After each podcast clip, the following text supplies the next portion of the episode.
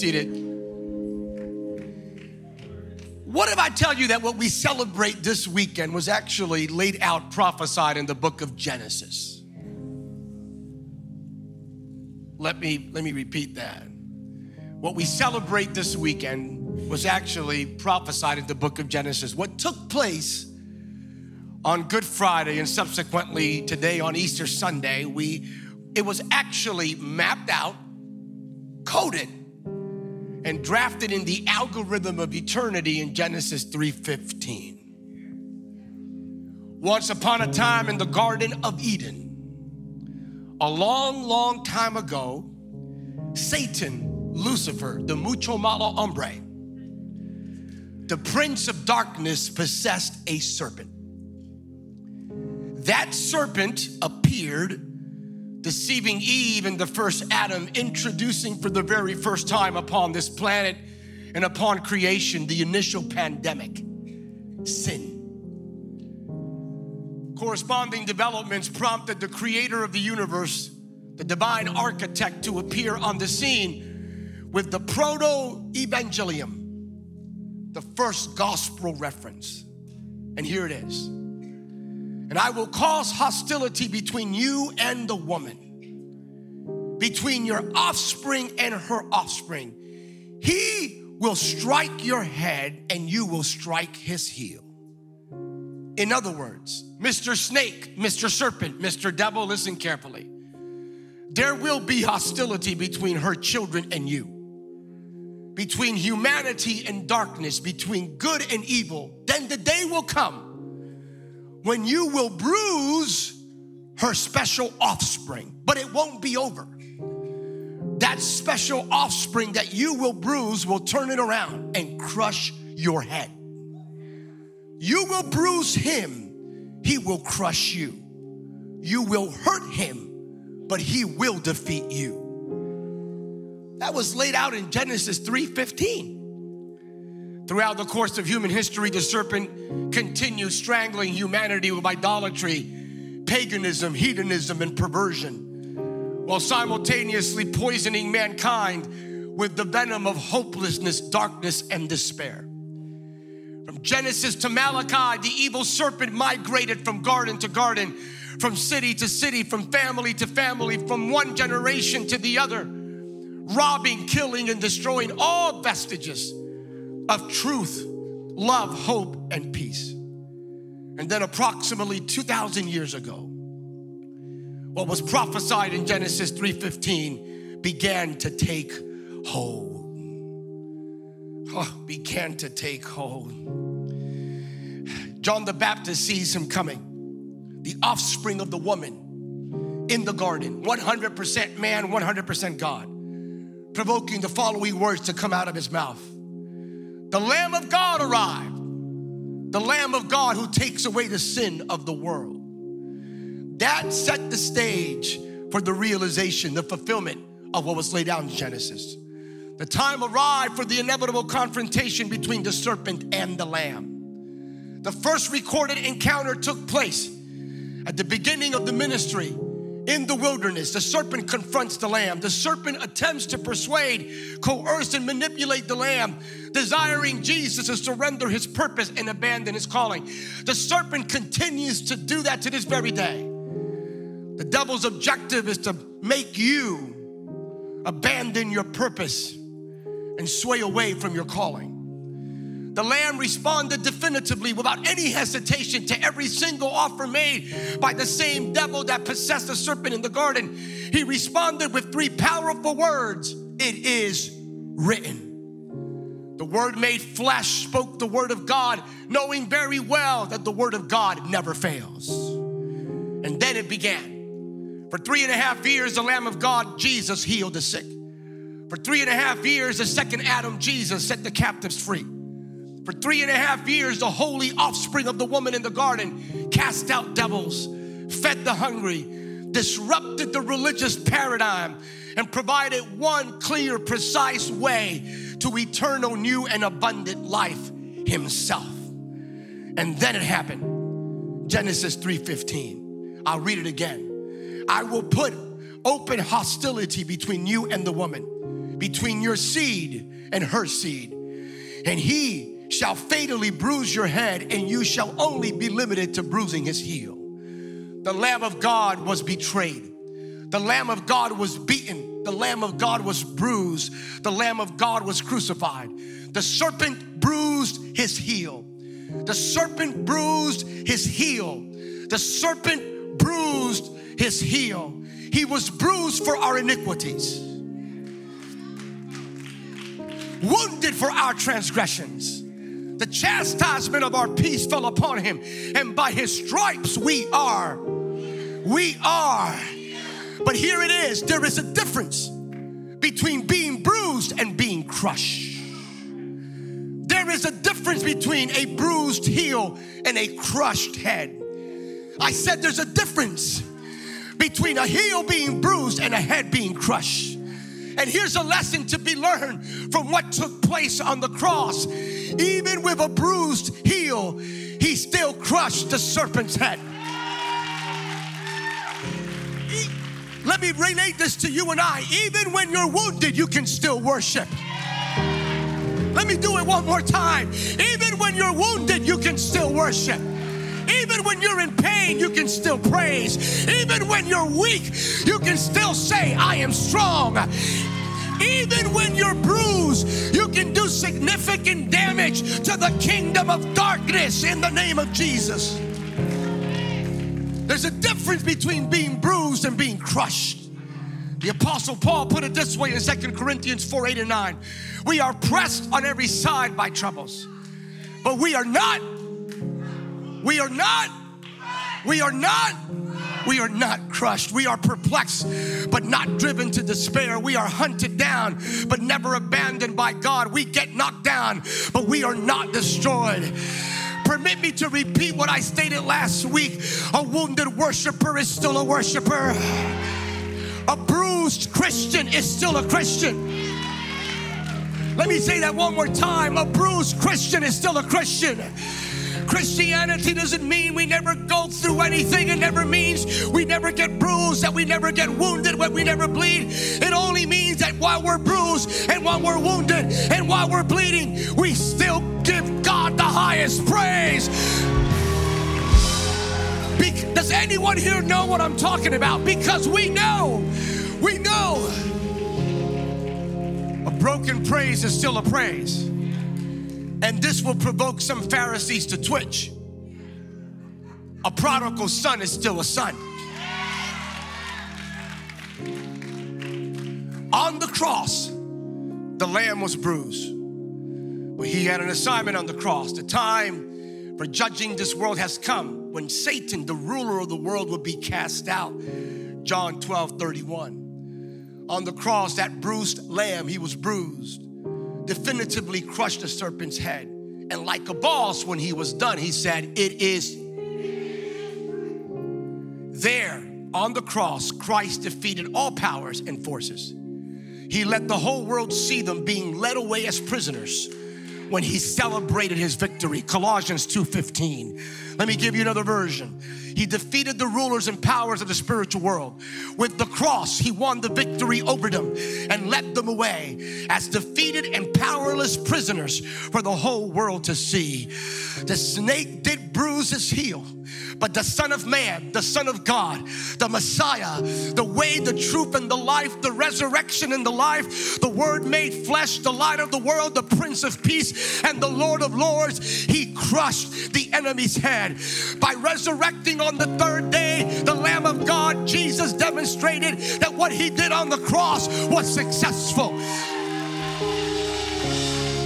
The cross was the process, the tomb was the outcome. The cross was the transaction, the empty tomb was the transformation. He paid the price on the cross, the empty tomb was his receipt. Hey, 2,000 years ago, the serpent from the garden saw the lamb bleeding on the cross. He heard the lamb say, I give you my spirit. And then the lamb went silent. The lamb died. For a moment, that lying, deceiving serpent must have lied to himself, convincing himself that he did a lot more than just bruise his heel. For three days, the fallen angel, the disgruntled former worshiper, the father of lies, must have traveled around the world believing that he did a lot more than just bruise his heel. One day passed, two days passed, and then on the third day, I said, on the third day, on that Sunday morning, on that very first Easter, hey, on that life altering, destiny launching, purpose releasing, soul saving, sickness healing day, the crusher came out of the tomb. The Lamb of God came out of the grave. The woman's offspring resurrected from the dead, resulting in three words three words that make devils and demons flee, three words that bring freedom to the captive and healing to the brokenhearted, three words that prompted me to get dressed up on a Sunday morning in Sacramento, California. Here are the three words. He, somebody's,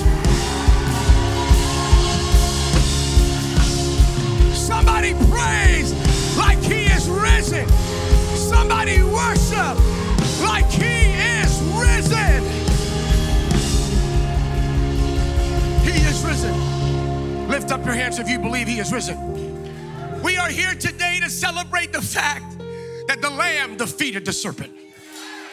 Oh, I'm gonna repeat that. We are here to celebrate not the idea, but the fact that the Lamb defeated the serpent. We are free from generational curses because the Lamb defeated the serpent. We are free from eternal condemnation because the Lamb defeated the serpent. We are free from living a life of sin and darkness because the Lamb defeated the serpent. If you believe it, lift up both hands. We are free from perpetual trauma and drama because the Lamb defeated the serpent. We are free from the fires of hell because the Lamb. We are free from addiction, free from anxiety, free from fear, free from captivity, free from lies, free from hatred because the Lamb defeated. I need someone to get excited about the fact that the Lamb defeated the serpent. There is hope for your family because the Lamb defeated the serpent. There is hope for your generation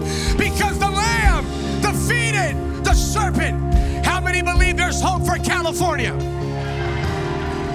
Let's do it one more time. We're in Sacramento. There is hope. Are we streaming? We are. There is hope for California. There is hope for California. There is hope for California because the Lamb defeated the serpent.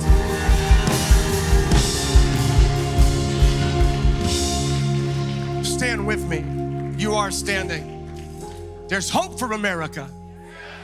I said, There's hope for America because the Lamb defeated the serpent.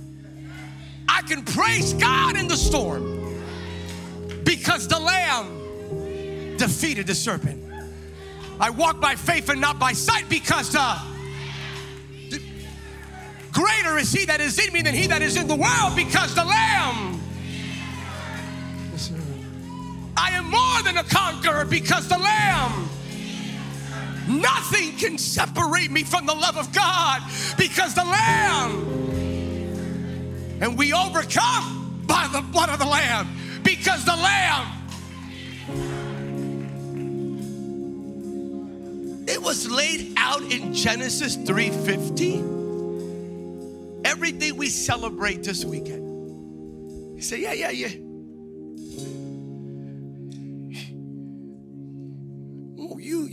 Snake, you, Mr. Serpent. You're gonna bruise his heel, but he's gonna crush your head.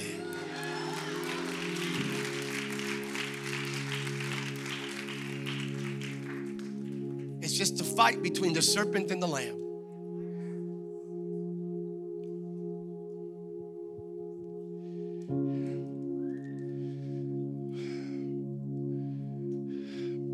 Lamb defeated the serpent on the cross. The Lamb defeated the serpent in the empty tomb. 1 Peter 1 3, according to his great mercy, he has caused us to be born again to a living hope through the resurrection of Jesus Christ from the dead. Romans 6 4, just as Christ was raised from the dead by the glory of the Father, we too might walk in the newness of life. Oh, used for you and I. Y'all have some, you don't know what you all, sandals, shoes, open shoes, sneakers, boots. You might want to move your feet around a little bit like this. There's a reason for that. Not making this up, I'm just quoting scripture. Um, Romans 16 20 says, And the God of peace,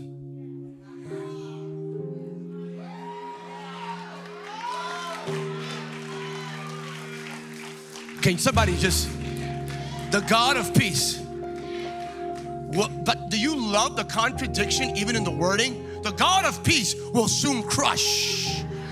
The God of peace. Because just because you believe in peace doesn't believe doesn't negate the fact that you have the power to crush. The God of peace will soon crush Satan underneath your feet. Somebody give God praise like you know what's coming.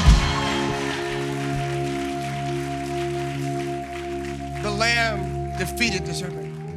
And, and I want you to get ready because even though that's already a finished work, and we live in the finished work of Christ, Hebrews 7 22, John 19 30, Colossians 2 15, we live in that. You don't need, you never again do you have to be held captive by your past, your shame, sin, failure, addiction, depression, anxiety, fear, confusion. No, all of that was dealt with perfectly and permanently because the lamb defeated the serpent. You should be asking questions. If the lamb defeated the serpent, then why is the serpent, why is the why is there still evil? You should ask that question. So he was convicted on the cross in the empty tomb. And he's not, he's out, not out on bail, but he's out. Already convicted.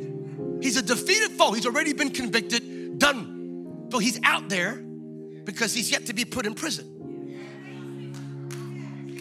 The day is coming. And I'll conclude with that. I'm going to show you scripture. The book of Revelation says that he will be fully serving out his term. But in the book of Revelation, the serpent is so slick. So imagine if you like skipped your court appearance. What and and, and you, you're convicted of the most heinous of crime, right? Life sentence. What's the first thing you do in order to make sure you don't get caught? Say that. You change your identity. The book of Revelation says that the serpent, and it even says, the serpent from the garden will appear like a dragon. So he's gonna change, but he's not the only one that looks a little bit different.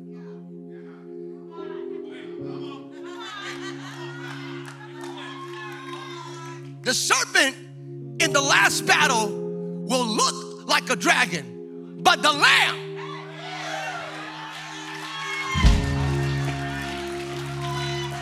lamb says, I can do even better. The lamb will look like the lion of the tribe of Judah. Happy Resurrection Day. The lamb defeated the serpent. Lift up your hands.